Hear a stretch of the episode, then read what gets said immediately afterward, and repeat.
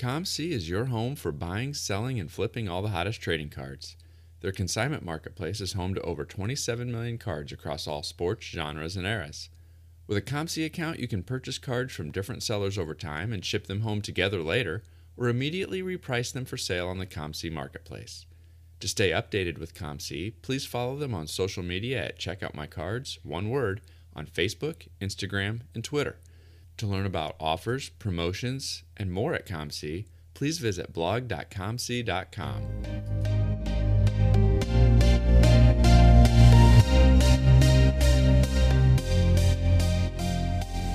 You're listening to the Wax Pack Hero Sports Card Minute, a podcast where we discuss both the hobby and business sides of collecting. I'm your host, Mike Summer, and I want to help you buy, sell, and trade your way into a collection you'll love.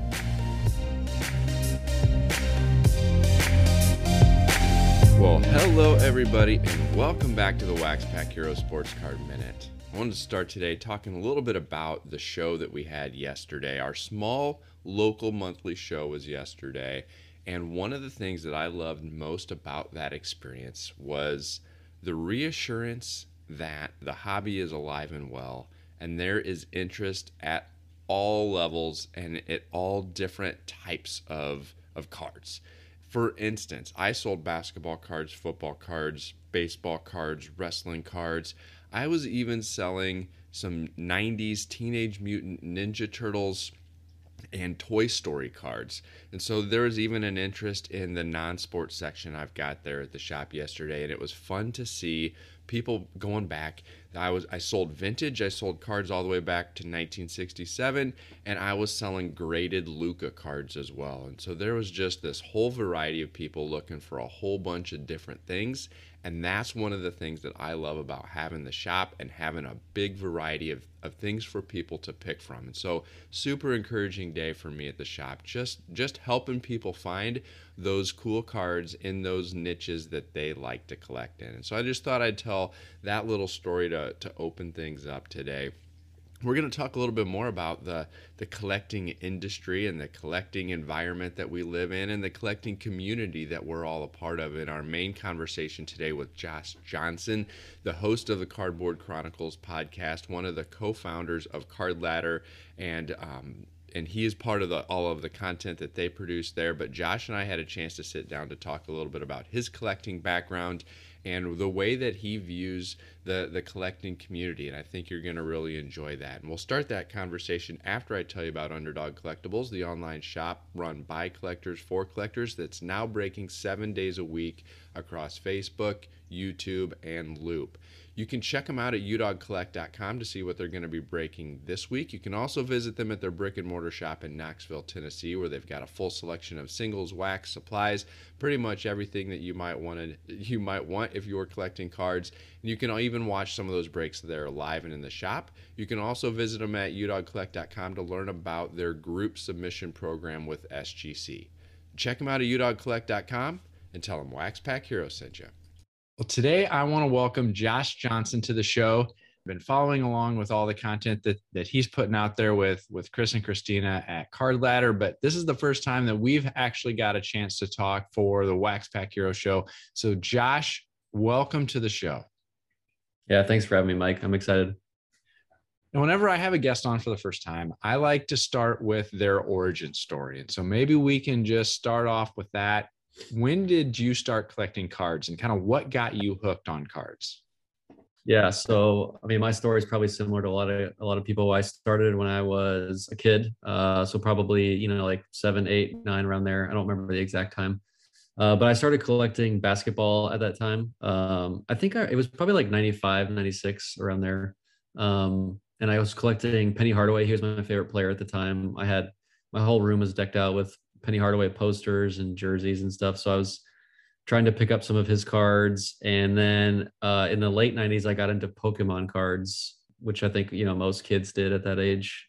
And then, like everyone else, took a really long break and then came back in 2016. Uh, and I've been collecting ever since 2016 and focused mostly on uh, Penny Hardaway still, uh, LeBron James, Chris Paul.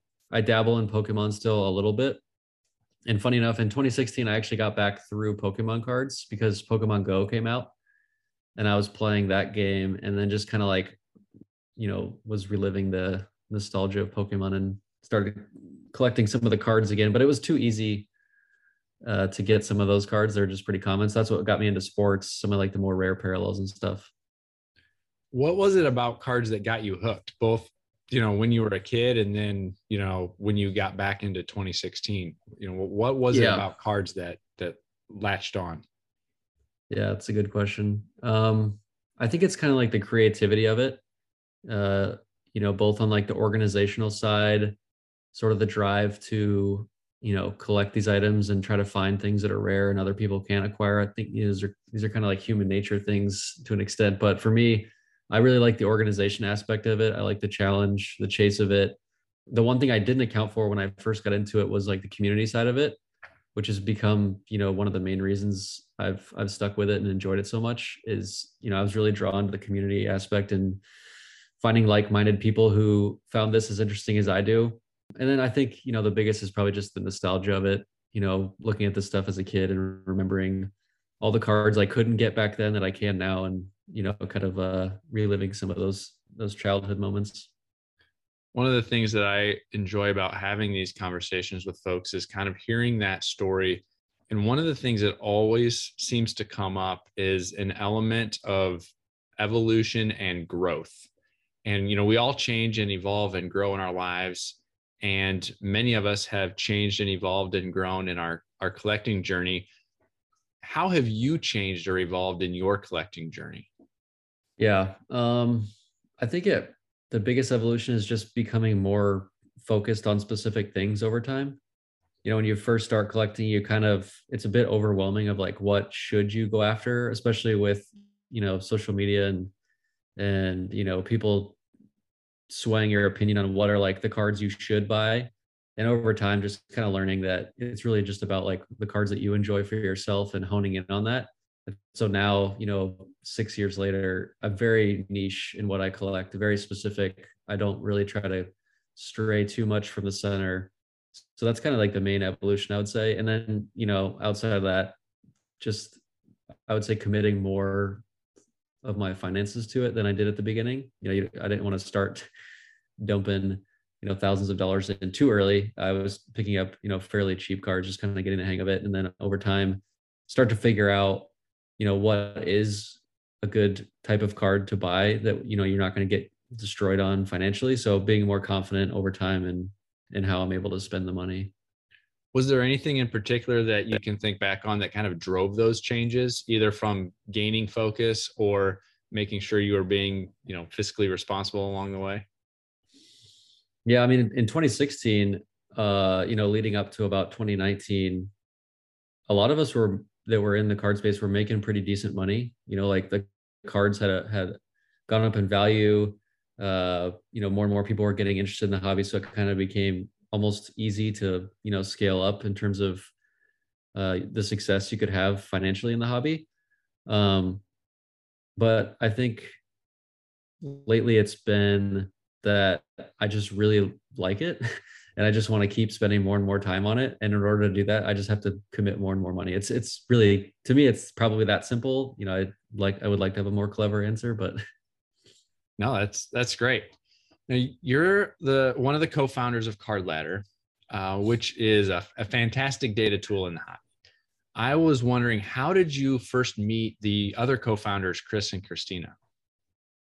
Yeah, I met Chris through Blowout. I want to say in like 2018, 2019, somewhere around there. Um, and we had started chatting uh, outside of Blowout, just through like a shared interest on one of the Blowout threads that we were talking about, and then just sort of realized we had similar interests, similar mindsets in the hobby. We both collected 90s basketball. He was doing Jordan, I was doing Penny. So we kind of had similar interests. And we both kind of thought about the hobby more in terms of, you know, at that time it was, it started to really shift towards more of a financial mindset, more of a like flipper mentality. You started seeing some of the YouTube personalities come in. And, you know, a lot of the guys who had been in it before that kind of came together in those moments of like, hey, you know we're still in it for just the pure collecting side of it. So we kind of bonded over that i would say. Um yeah that's how that's how we met in 2018 I, he probably knows the date. I don't remember. Going a little further on card ladder it has been used for and can be used for so many things. There's so many different features on it. It can provide historical pricing for collectors to make more informed purchase decisions. It can be used to get a snapshot of price trends using the, the indexes of kind of where things have been in different segments. And it can even be used to kind of showcase your own collection using the showcase feature. One of the things I'd like to know from your, your perspective as one of the founders, what is that ideal use case? So, you know, from your perspective, in a perfect world, how would a collector use Card Ladder to make the most of it?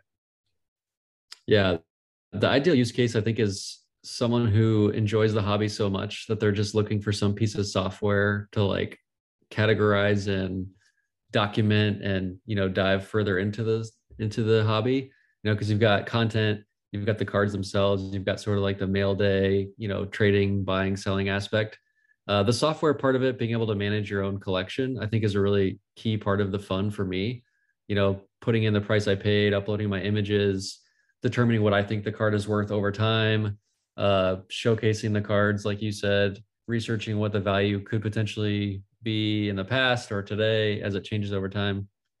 That sort of aspect of the hobby is uh, really fun for me, and and I would hope it's fun for a lot of other people in the hobby. Um, I think the easy, you know, answer is like, oh, it's used to figure out what a card's worth to comp it, you know, to make a good buy and you know do well financially. That's certainly a an important aspect of the hobby and one that we take seriously with our you know our sales history feature being able to search basically any sale in the past and figure out what it's worth today using some of our index algorithms and such so that's a, a huge part of the use case uh, but you know if you're asking me the co-founder someone who loves the tool it's more about like the fun and sort of like enhancing my experience in the hobby every day and being able to use software and and, and dive into it even more so I'd like, also like to ask a question that's based on a perception that I've picked up from listening to you on the crossover. And I'm gonna I'm gonna start right off with with just saying it may or may not be an accurate perception, but that's part of why I want to want to ask the question.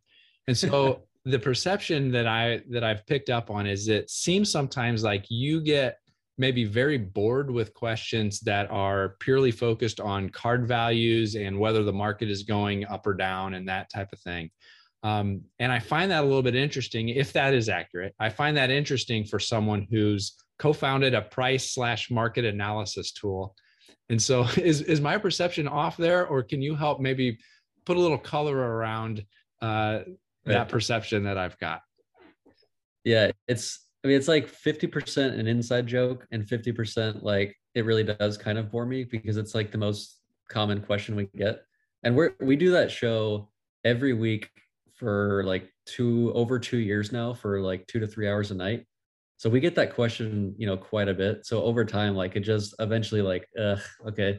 um, but part of it is like that's kind of part of our brand. It's kind of like a funny little niche of it that we that we enjoy. We do like talking about it. Uh, like it's it's a it's a common topic, obviously, and one that we discuss throughout the show.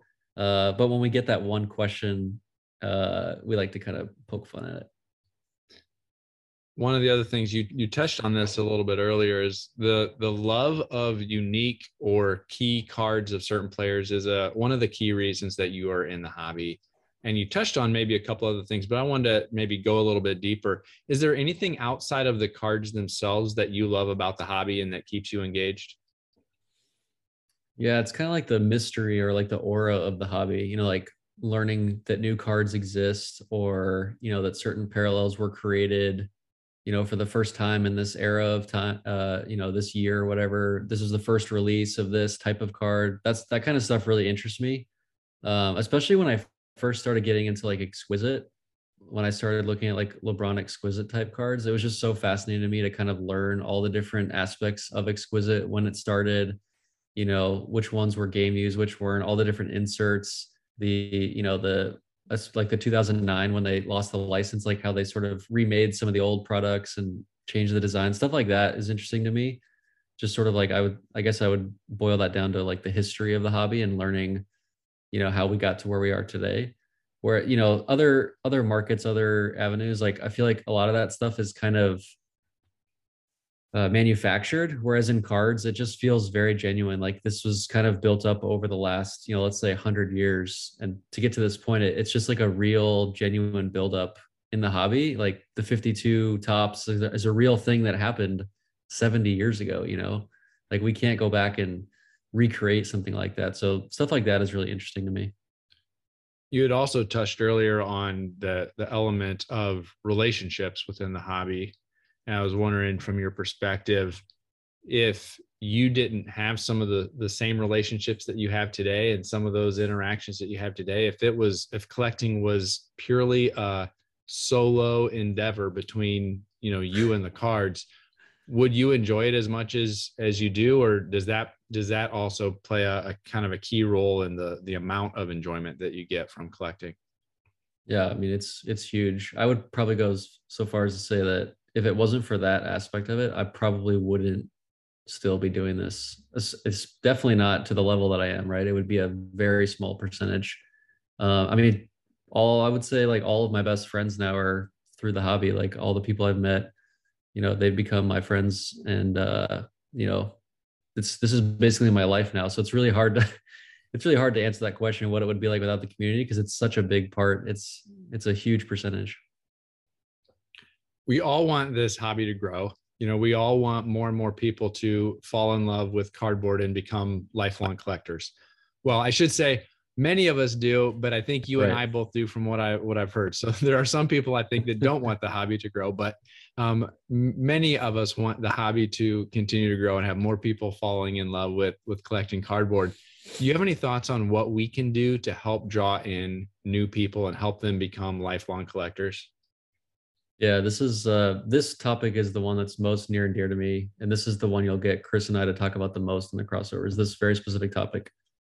And the reason I say that is because there's a lot of different ways to do this. And we are openly not in favor of the one that you see the most on social media, which is like celebrity culture, hyping, you know, trying to get people to get rich quick, some of these like really shallow ways to get people in the hobby. Basically i think the way to do it is like the opposite of all that stuff and it's to try to educate people on the hobby and let them sort of gain the genuine interest in it on their own more you know obviously like we can help them gain some of that interest but like for the most part you're going to have to like it on your own and then if you build up that genuine interest in the hobby you know it's just going to keep you in it more long term because if you come in through get rich quick or hypes and, and one of those doesn't work out you're just way more likely to bail because you have no like emotional attachment. You're just like you lost money. That was why you came in. So if you lost money, you're just gonna leave. So it's really more about like education of the stuff you've been talking about, the questions you've been asking, like uh, what is it about it that interests you?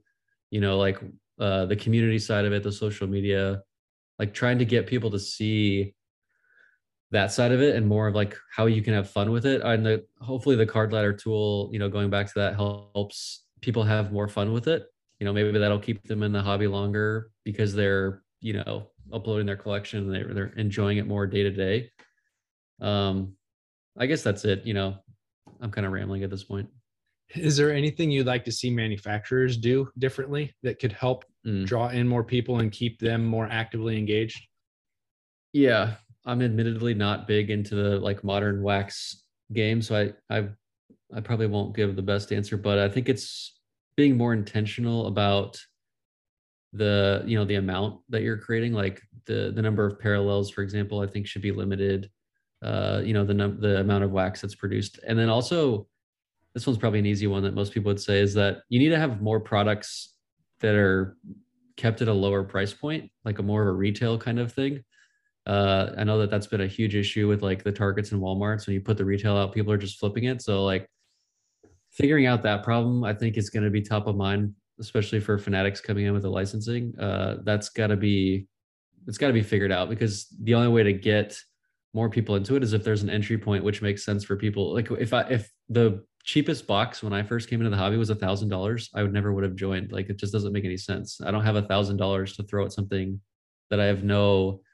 knowledge about right i'm just trying to learn it i need cheaper things to kind of get my get my feet wet you know yeah i think that's huge one of the things that that chris and i talked about when he was on the show a, a couple months ago was was uh, kind of related to this topic was also that idea of helping people find the niche or the focus or the aspect of of the of cards or the hobby that that they enjoy the most right? Some people like the super rare high kind of status symbol kind of you know achievement type cards but other people love building base sets or, or putting together uh, a collection of 4000 different cards of of whatever player it is even if some of those are you know a quarter right? And so different people enjoy different aspects of this hobby. And one of those education pieces that you touched on i think for some people is helping people understand there's a lot of different ways to approach this hobby. So explore a little bit and find the one that matters to you. It doesn't have to be flipping only. It doesn't have to be set building only. It doesn't have to be chasing and trying to level up to five and six figure cards if that's not what you're about then then that's okay. So i think maybe that from my perspective that's one of those other things that that we can do and that maybe even manufacturers can assist with like you were saying is helping people identify that there's a lot of different ways to collect and let's let's try to help you find the way that you enjoy it the most. Yeah i like that answer a lot. I mean you know, i'm sure you have your avenues that i'm in that you're in and you know i'm just so hyper focused on one piece of the hobby that it's it's true. Like there's people that that collect so many different ways than i than i had even ever thought that you could do. And so exposing people to those different avenues i think is important. I like that well what are some things that you've got going on here later this summer where people are going to be able to um, to see you guys you guys are going to be at the national and you, you have any other events or things like that that are that are planned yeah, so we're going to be in New York at Bleecker Trading um, the Monday of the week of National. So like the you know two days before the National officially kicks off, we'll be in New York uh, doing hosting a trade night. The Card Ladder team will be there, and then Bleecker's actually going to sponsor a bus ride uh, Tuesday morning from the store down to Atlantic City. So that's something we're excited about at the National itself. Um, you know, we'll be wandering we'll be at the booth sometimes, uh, but mostly wandering. And then we'll have like we'll be at the trade night. Uh, you know, we'll be at Ryan's trade night, card collector two. We'll be at all the main events. So, you know, if you if you see the team, just say hey. And then where can people find you and follow along with you? Yeah, I'm on Instagram mostly. So at cardboard underscore chronicles. Uh, that's the easiest way to get to me. Um, we also, you know, have support on Card Ladder if you need to get in touch with us. But just hit me up on Instagram. I'm I'm always on there. And are is it? I know you've at least released uh, one new episode. Are you still kind of in the process of kind of bringing back some of the uh, Cardboard Chronicles content as a standalone show as well? I wish there were more hours in the day, Mike. That's I wish. Um, I have one other one lined up. Um, but yeah, it's really hard for me to commit to like one a week again because I'm just so busy with Card Ladder that it's tough. But I, I would like to keep sprinkling in some of these like high value ones. Um, I'm going for more of a, quality over quantity at this point, just given how little time I have. if people want to find those, they can find Cardboard Chronicles on YouTube. Is that where the the past shows are? Yeah, yeah. That I mean that I would just point people to that. There's an archive of some really great past interviews. Uh, I think there's like 80 or so. Um, pretty pretty decent amount of like interviews. So I would definitely check those out.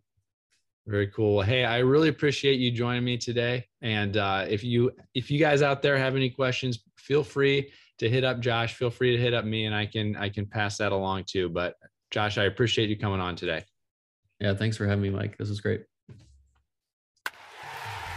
Like the athletes we admire, the Sports Card Shop is changing the game.